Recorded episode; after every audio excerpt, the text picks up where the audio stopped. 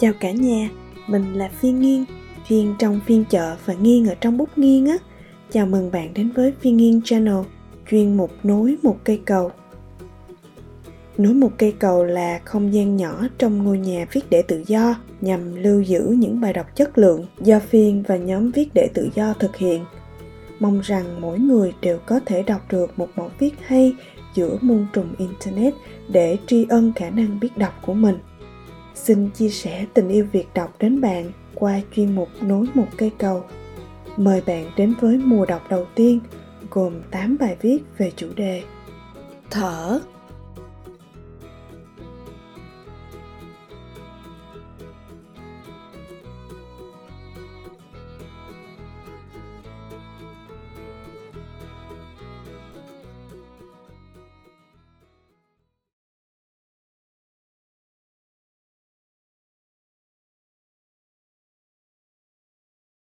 hiện tại tuyệt vời.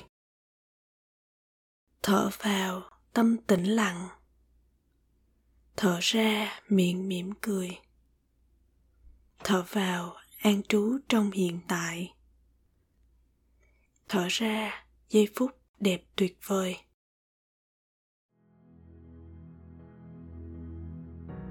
Nhiều người bắt đầu thực tập thiền bằng bài tập này có nhiều người dù đã thực tập bài tập này trong nhiều năm, vẫn còn tiếp tục thực tập, bởi vì nó tiếp tục đem tới nhiều lợi lạc cho hành giả. Thở vào, ta chú tâm tới hơi thở. Hơi thở vào tới đâu, ta cảm thấy tĩnh lặng tới đó.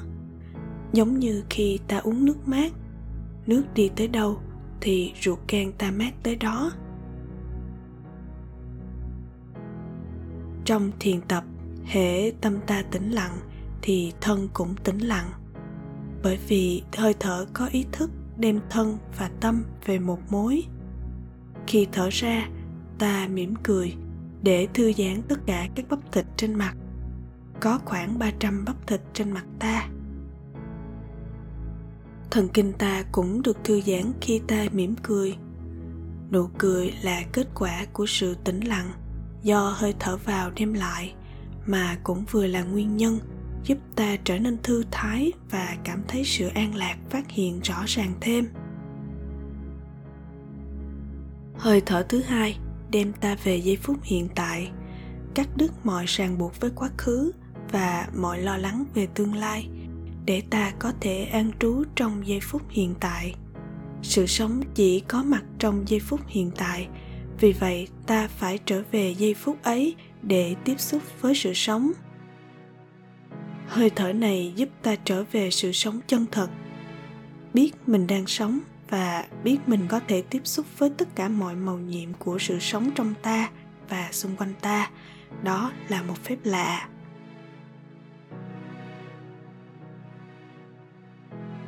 Chỉ cần mở mắt hoặc lắng nghe là ta tiếp nhận được những màu nhiệm của sự sống. Vì vậy cho nên, giây phút hiện tại có thể là giây phút đẹp nhất và tuyệt vời nhất. Nếu ta thực tập sống tỉnh thức bằng hơi thở, ta có thể thực tập hơi thở thứ nhất nhiều lần trước khi đi sang hơi thở thứ hai. Bài này có thể thực tập bất cứ ở đâu, trong thiền đường, trên xe lửa, trong nhà bếp, ngoài bờ sông, trong công viên trong các tư thế đi, đứng, nằm, ngồi và ngay cả lúc đang làm việc.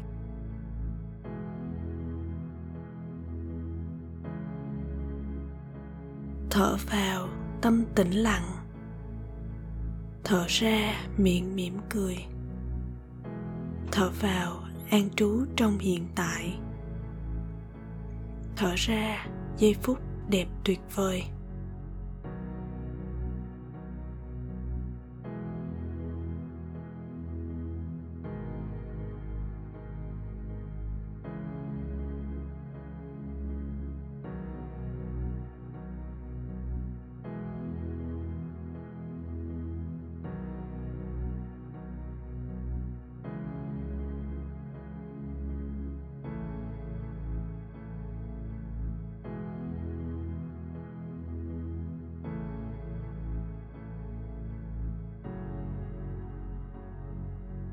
Thở vào, tâm tĩnh lặng. Thở ra, miệng mỉm cười. Thở vào, an trú trong hiện tại. Thở ra, giây phút đẹp tuyệt vời.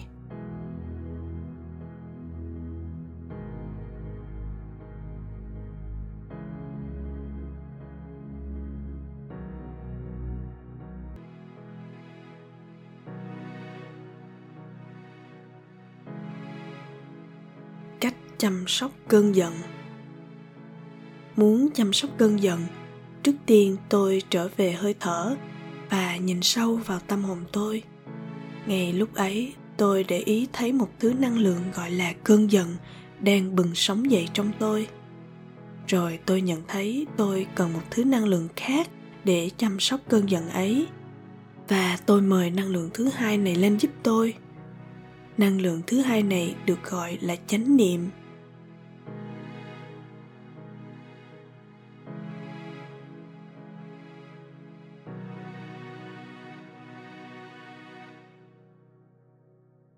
Mỗi người trong chúng ta đều có hạt giống chánh niệm. Nếu ta biết cách tiếp xúc với hạt giống ấy, ta có thể làm phát sinh năng lượng chánh niệm. Và nhờ năng lượng chánh niệm, ta có thể chăm sóc năng lượng giận dữ. Chánh niệm là thứ năng lượng giúp ta nhận biết được điều gì đang xảy ra. Ai cũng có thể sống trong chánh niệm những người thực tập mỗi ngày có khả năng sống trong chánh niệm nhiều hơn những người không thực tập. Những người không thực tập vẫn có hạt giống chánh niệm, nhưng yếu lắm. Chỉ thực tập trong 3 ngày thôi, ta đã có thể làm tăng trưởng năng lượng chánh niệm. Bạn có thể có chánh niệm trong bất cứ việc gì bạn làm. Khi bạn uống một chén nước, nếu bạn biết bạn đang uống nước lúc đó và bạn không nghĩ đến một điều gì khác cả là bạn đang uống trong chánh niệm. Nếu bạn tập trung hết thảy con người của bạn, thân và tâm vào chén nước, ấy là bạn có chánh niệm và chánh định, và sự uống ấy có thể được mô tả là uống nước trong chánh niệm. Bạn đã uống không những bằng miệng mà còn bằng toàn thân và tâm thức của bạn nữa ai cũng có thể uống nước trong chánh niệm. Đó là cách tôi được huấn luyện từ khi tôi còn là một chú tiểu.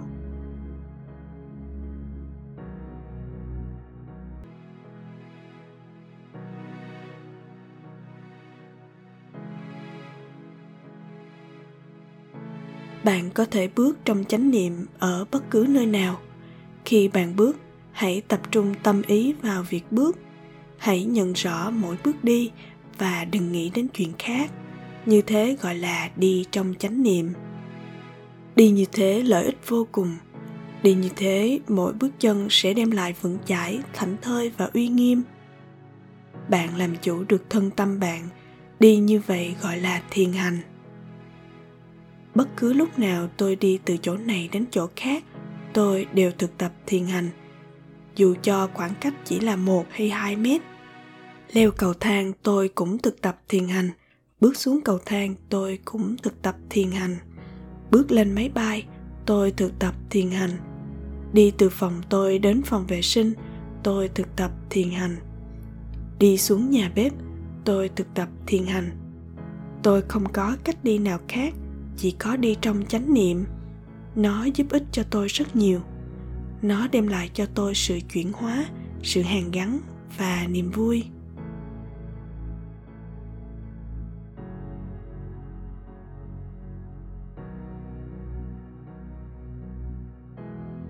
Khi bạn ăn, bạn cũng có thể thực tập chánh niệm. Ăn trong chánh niệm đem lại nhiều niềm vui và hạnh phúc. Trong truyền thống của tôi, ăn là một sự thực tập sâu sắc. Trước hết chúng tôi ngồi trong một thế ngồi vững chãi và nhìn vào thức ăn. Rồi với chánh niệm, chúng tôi mỉm cười với thức ăn.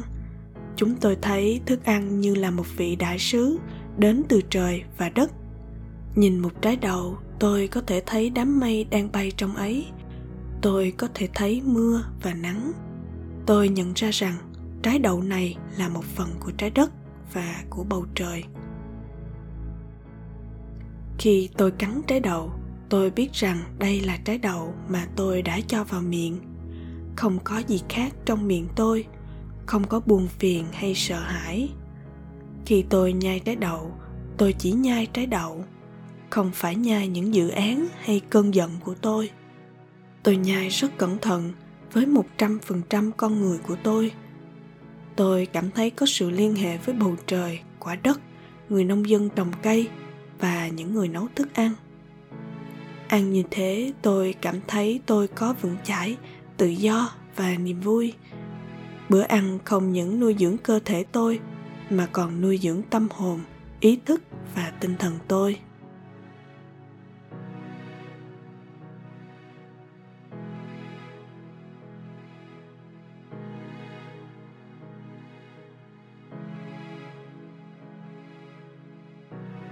Sống tự do bất cứ nơi nào ở đâu. Tác giả thích nhất hạnh. Từ nối một cây cầu com.